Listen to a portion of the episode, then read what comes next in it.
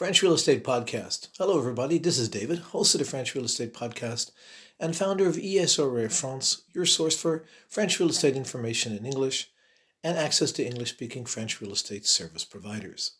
Today, I'm going to share with you a little bit of information in a mini podcast relating to the idea that if you're buying a property in France or planning on buying a property in France and you're hoping to rent it out, you need to consider the people that will be renting out the type of property that you're going to buy before you take the time to start doing renovations. This is an important thing for you to take up in a conversation with your English speaking French real estate agent to find out what is the marketplace available.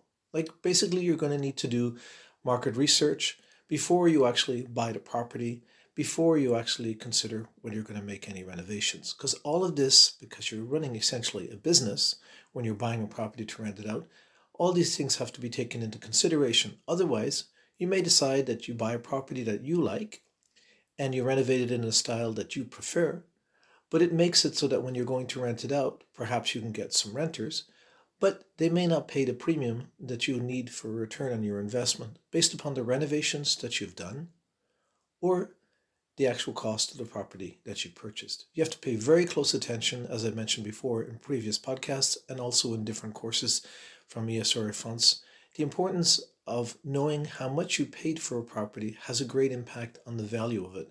It's what you buy a property for that's really important, not the potential price that you could sell it for. Because once you walk into buying a property for the purpose of creating a business, you need to make sure that you've done the research, that the value is there, and that you can get a return on your investment. This is David, host of the French Real Estate Podcast. Make sure you jump over to our website at esreafrance.com and get yourself a copy of our e-guide, our free e-guide, Mistakes to Avoid When You Buy Real Estate in France. And if you're really interested in buying property in France, it's really good that you take the time to learn as much as you can before you make a purchase. Check out our 110 Tips French Real Estate Buyer's Guide. Details are available on our website. And to really learn a lot, you can check out our premium French real estate buyers course that offers you 128 educational videos. And these videos are not available anywhere else online. I made them exclusively for the course so that you can learn a lot about the process to save you potentially money and time and reduce the stress of buying property in France. This is David, host of the French Real Estate Podcast. Please subscribe where you heard this, and we look forward to sharing with you more soon. Bye for now.